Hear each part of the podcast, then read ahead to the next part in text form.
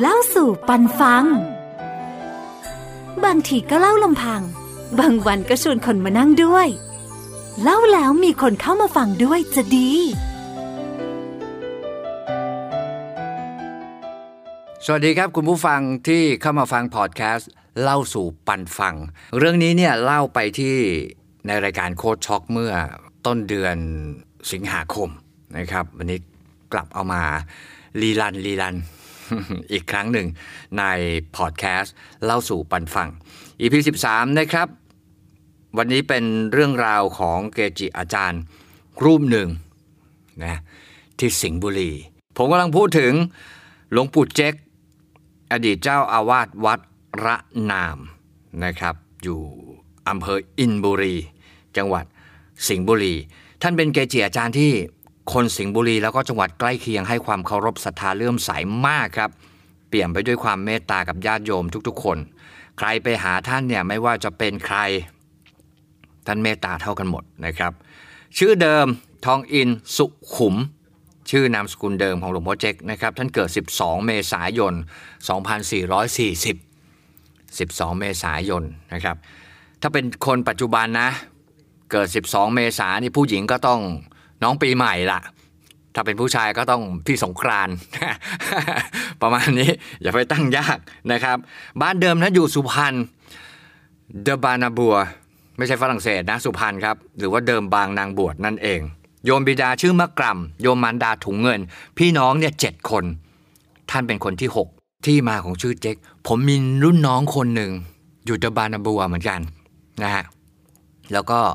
น้องผู้หญิงด้วย ก็เคยไปไปไปงานที่อำเภอเดิมบางนะฮะที่นั่นเขาก็มีวัฒนธรรมมีประเพณีอะไรนะ ก็ดูเหมือนเป็นน้องตัวน้องเองก็ดูเหมือนเป็นลูกครึ่งจีน พอมา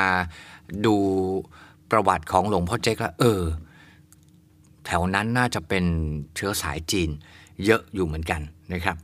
ชื่อเจ๊กเนี่ยนอกจากจะตั้งตามเชื้อสายที่เป็นลูกชาวจีนแล้วยังตั้งตามความเชื่อด้วย นะครับ ถ้าชื่อเด็กไพเราะเพราะพริ้งน่ารักเชี่ยวชื่อเขาว่าจะเลี้ยงยากขี้โรค ถ้าตั้งชื่อให้มีความหมายแบบออกจะน่าเกลียดน่าชังหน่อย เด็กคนนั้นมักจะไม่ค่อยเจ็บป่วยครับ เลี้ยงง่าย บ้านไหนเขามีลูกเด็กทารกตัวเล็ก ๆ เด็กเล็ก ๆ ก็มักจะไม่ชมว่า โอ้น่ารักจังเลย เขาก็มักจะบอกว่า โอ้เด็กคนนี้แหมหน้าตาหน้าชังหน้าฟัดจริง ๆ จะไม่ชมว่าน่ารัก นะครับ เพราะว่าก็เป็นความเชื่อ ถ้าเกิดบอกว่าน่ารักแล้วเดี๋ยวตัวอะไรมันจะเอาไปประมาณนั้นนะครับ พออายุมากขึ้นเนี่ยที่บ้านก็คิดว่า เออหลวงปู่ ตอนที่ยังเป็นเป็นเด็กนะ ก็ต้องมีความรู้ ต้องมีการศึกษานะครับ ต้องพอให้มีติดตัวไว้ ก็เลยพี่สาวกับพี่เขยเนี่ยก็เลยฝากให้เรียนหนังสือกับหลวงพ่อปั้น และหลวงพ่อมาที่วัดเสือข้ามที่อินบุรีนะครับ จนกระทั่งอายุ 20 ท่านก็บวชเป็นพระที่วัดระนาม โดยมีหลวงพ่อใหญ่อดีตเจ้าอาวาสวัดระนามเป็นพระอุปชาหลวงพ่อใหญ่นี่เก่งมาก ชื่อดังมากนะครับ ชื่อดังมากมีพระวินัยทรเขียวเป็นพระกรรมวาจาจาแล้วมีพระใบดีกาพรมวัดบางปูน หรือว่าหลวงพ่อพรมวัดบางปูน เป็นพระอนุสาวนาจารย์นะครับ หลวงพ่อพรมเนี่ย ผมเคยเคยเข้าไปค้นค้นประวัติท่านดูว่าท่านท่านเป็นใครนะฮะปรากฏว่าเขามีมีมีเรื่องเขาบอกว่าหลวงพ่อพรมเนี่ยเก่งมาก เก่งในระดับหนึ่งแหละ เสียดายที่ท่านดำรงขันอยู่ไม่นานนัก แล้วท่านก็ละสังขารนะครับ ชื่อเสียงก็เลยไม่เกลิกไกล แต่ว่าคนในแถวในพื้นที่แถวนั้นเนี่ยเคารพศรัทธามากมากๆเหมือนกันนะครับ แล้วรูปถ่ายของท่านเนี่ย ละไม้คล้ายกับหลวงปู่เทพโลกอุดร รูปถ่ายของท่านที่อยู่ที่วัดนะ แล้วก็มีคนบอกว่าเนี่ยเป็นหลวงปู่เทพโลกอุดร แต่ความจริงแล้วเป็นรูปของหลวงพ่อพรมวัดบางปูนพระอนุสาวนาจารย์ของหลวงพ่อเจกนะฮะหลวงพ่อเจ๊กบวชได้พรรษาเดียวครับ คุณผู้ฟังก็เกณฑ์ทหาร เกณฑ์ทหาร พอครบกำหนดเป็นทหารสองปีปุ๊บ ท่านก็กลับไปบวชเป็นครั้งที่สองเมื่อปี 2467 หลวงพ่อใหญ่อดีตเจ้าอาวาสวรนามรูปเดิมเนี่ยครับองค์เดิมเป็นพระอุปชานะครับ ก็คือทั้งสามทั้งสามองค์ชุดเดิมเลยครับ ที่ที่บวชให้หลวงพ่อเจ๊กในรอบที่สองนะครับ นอกจากศึกษาด้านปริยัติจนสามารถสอบได้นักทำโทแล้วหลวงปู่เจ๊กท่านเองยังเป็นศิษย์หลวงพ่อแบนวัดเดิมบาง หลวงพ่อแบนเนี่ยเป็นเป็นอาจารย์องค์หนึ่งของหลวงพ่อกลวยนะครับ นอกจากนั้นอาจารย์ท่านก็ยังมีหลวงปู่ศรีวัดพระปาง หลวงพ่อใหญ่วัดนามนี่แน่นอนอยู่แล้วรวมไปถึงหลวงปู่สุขวัดปรากคลองมะขามเท่า หลวงพ่อพรมวัดบางปูนก็ใช่นะครับ ซึ่งแม่อาจารย์แต่ละท่านแต่ละรูปเนี่ยของหลวงพ่อเจ๊กก็เป็นระดับระดับเกรด A ทั้งนั้นนะนะครับ สุดยอดพระเกจิทั้งนั้น หลวงพ่อเจ๊กเนี่ยท่านมีอายุยืนมากครับคุณผู้ฟัง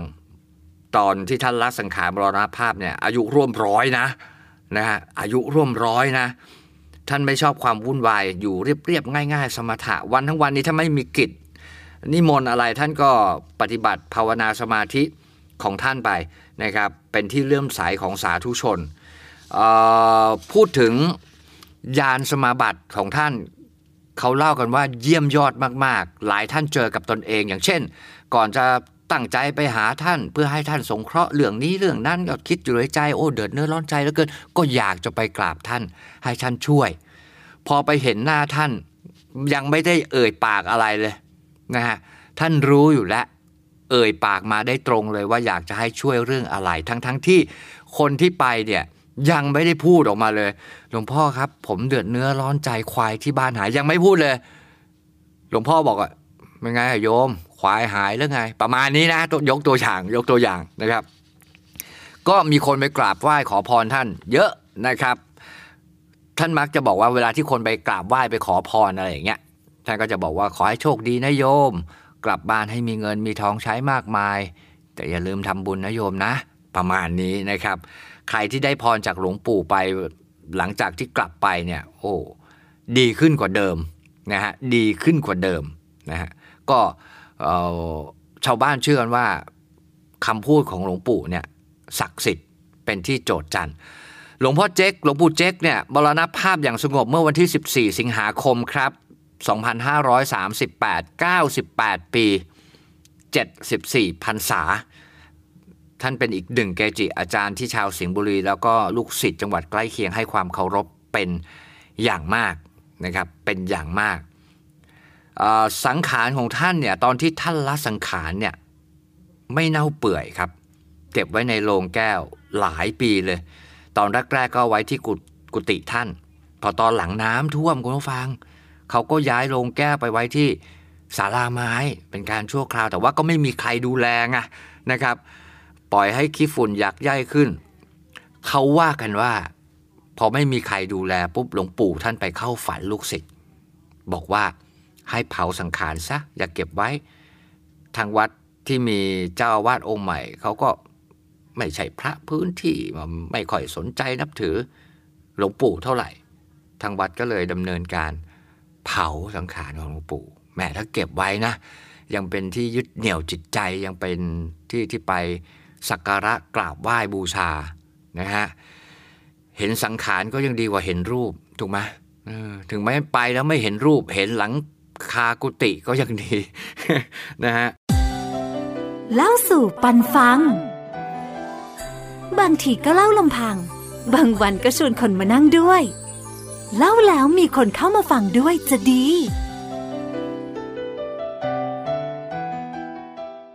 พูดถึงเรื่องวัตถุมงคลของท่าน ท่านสร้างเอาไว้ไม่มากเท่าไหร่ครับ คุณผู้ฟังแต่ก็จะสร้างตามวาระสำคัญพิเศษพิเศษ อย่างเช่นผ้าขาวตราโบสถ์แจกเมื่อคราวรับสมณศักดิ์เป็นพระครูเมื่อปี 2458 มีคุณวิเศษในเรื่องของการป้องกันลมพายุได้ชะงงักนักนะครับ พอ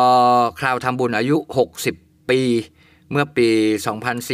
2476 ก็มีการสร้างวัตถุมงคลไว้แจกให้กับผู้ร่วมงานแสดงมุทิตาจิต เป็นเหรียญรุ่นแรกมีมีพระปิดตา ก็จำนวนการสร้างก็ไม่แน่ชัดก็หลักพันสองพันอะไรประมาณนี้นะครับ ปิดตาก็อาจจะมีเยอะกว่าสามพันสี่พันห้าพันไม่แน่นอนนะฮะนอกจากนั้นก็คือคือเรื่องวัตถุมงคลบางทีเขาก็นับแบบนี้นะคุณผู้ฟัง วัตถุที่วัตถุมงคลที่ทางวัดจัดสร้าง แล้วก็อีกส่วนหนึ่งก็มีวัตถุมงคลที่ลูกศิษย์ลูกหาจัดสร้างมาถวายให้หลวงปู่ปลุกเสกบางทีเขาก็นับรวมบางทีก็ไม่นับรวมแล้วแต่นะฮะแล้วแต่พูดถึงปฏิหารเรื่องแปลกๆกันบ้างนะฮะเขาบอกว่าล็อกเก็ต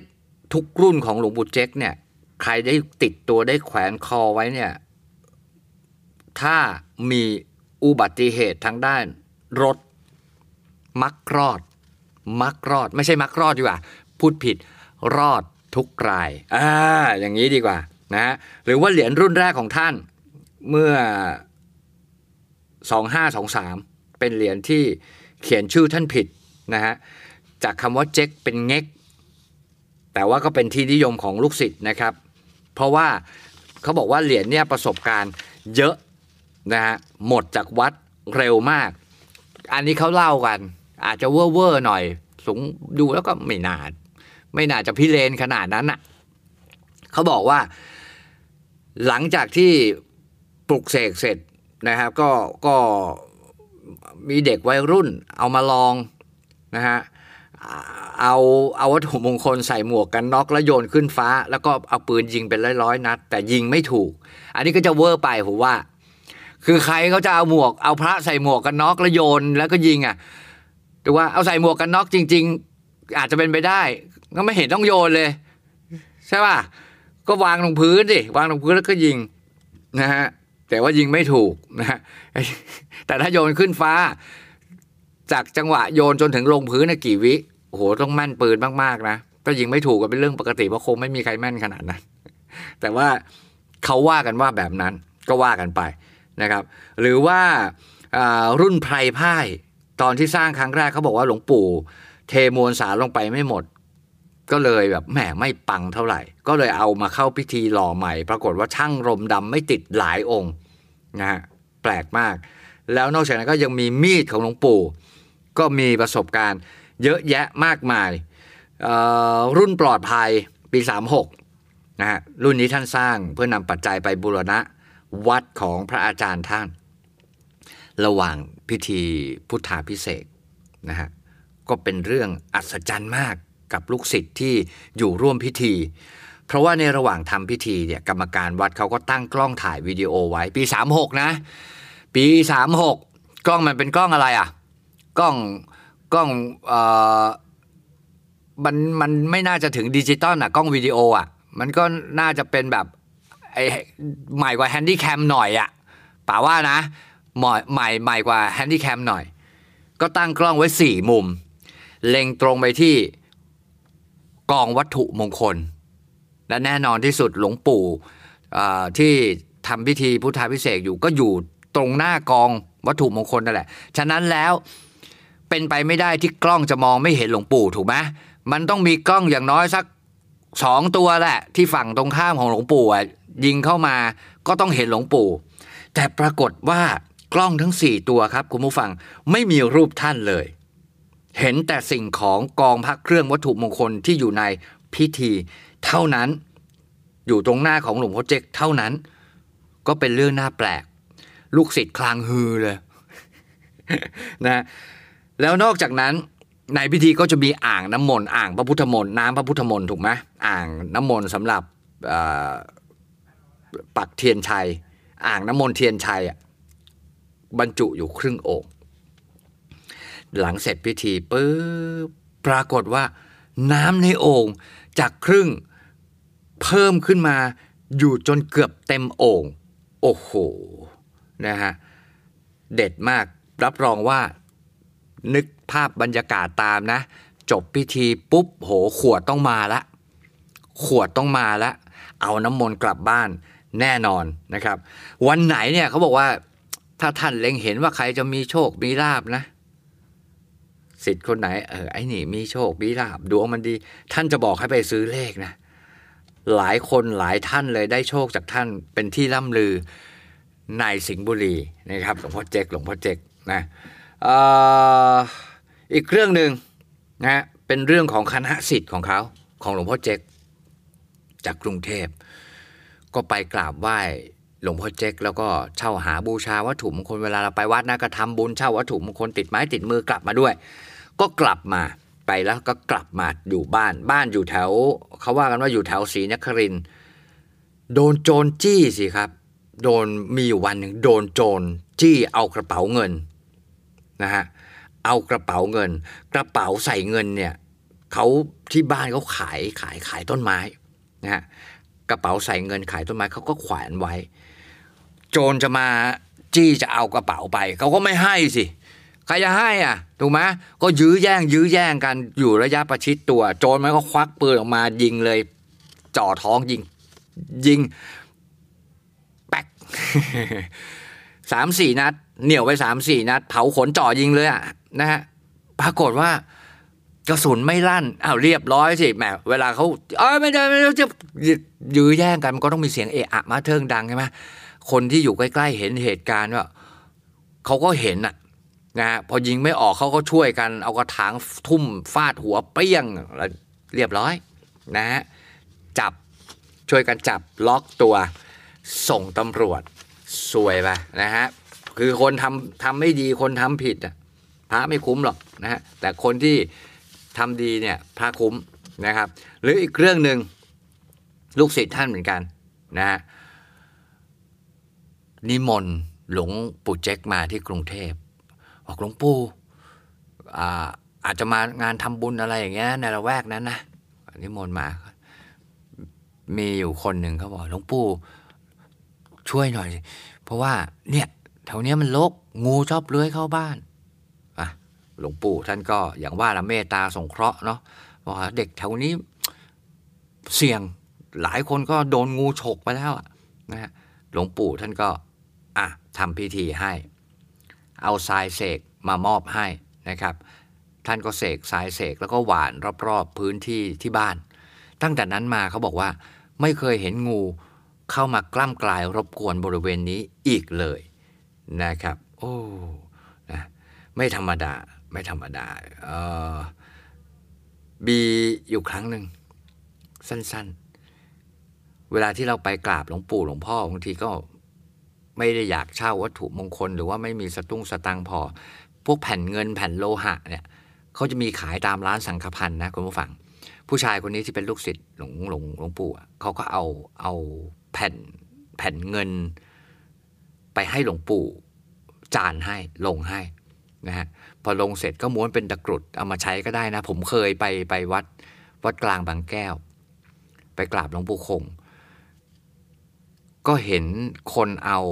แผ่นเงินแผ่นทองพวกเนี้ยไปให้หลวงปู่จานหลวงปู่ท่านก็จานแล้วท่านก็เสกแล้วก็ม้วนม้วนม้วนม้วนม้วนใส่หลอดกาแฟ ก็กลายเป็นตะกรุดนะฮะแต่ว่าอาจจะไม่ได้อยู่ในสารระบบอะไรเงี้ยแต่ชัดเจนแท้แน่นอน ก็เก็บไว้ไว้ใช้เนี่ยลูกศิษย์ของหลวงปู่เจ๊กมีอยู่ท่านหนึ่งท่านก็ ก็เอาไปให้หลวงปู่ลงให้ พอลงเสร็จหลวงปู่บอกว่าไงพระคุณฟัง อย่าเอาไปลองนะโยม อย่าเอาไปลองยิงนะ เดี๋ยวปืนจะแตก เออ แต่แต่แต่เจ้าของเขาไม่รู้เอาไปไปลองหรือเปล่านะนะในหนังสือพระเครื่องในยุคหนึ่งหนังสือน้ำโมเงี้ยเขาเล่ากันนะ ปีสามสองเห็นจะได้ ใบปลิวของหลวงพ่อเนี่ย เอาไปยิงยิงไม่ออกนะ ใบปลิวงานบุญใบบอกบุญอะไรต่างๆ เนี่ยเขาเคยเอาไปลองยิงยิงไม่ออกแสดงว่าท่านก็เรื่องลือในด้านนี้ไม่น้อยเหมือนกันนะอะประมาณนี้ไม่เชื่อก็ไม่เป็นไรครับ แล้วแต่วิจารณญาณในการติดตามของแต่ละคน แต่ก็รู้ไว้ใช่ว่านะครับเผื่อว่าบ้านใครอยู่แถวสิงห์บุรี ใครมีเพื่อนอยู่สิงห์บุรี อยากจะได้วัตถุมงคลของหลวงพ่อเจ๊กเอาไว้ ติดตัวบูชา เอาไว้ยึดเหนี่ยวก็เชิญตามอัธยาศัย วัตถุมงคลของท่านไม่แพงหลักร้อยนะครับสามร้อยห้าร้อยแปดร้อยพันกว่าบาทอย่างเงี้ยสามารถที่จะหาเช่าบูชา แท้ๆเอามาเป็นเครื่องยึดเหนี่ยวใจได้นะครับเล่าสู่ปันฟังกับเรื่องราวประวัติของพระเกจิที่ละสังขารไปแล้วนะครับ ชอบก็กดถูกใจได้ แชร์ได้ ตามอัธยาศัยนะครับ เล่าสู่ปันฟังพอดแคสต์โดยป๋าพิเดชเองครับ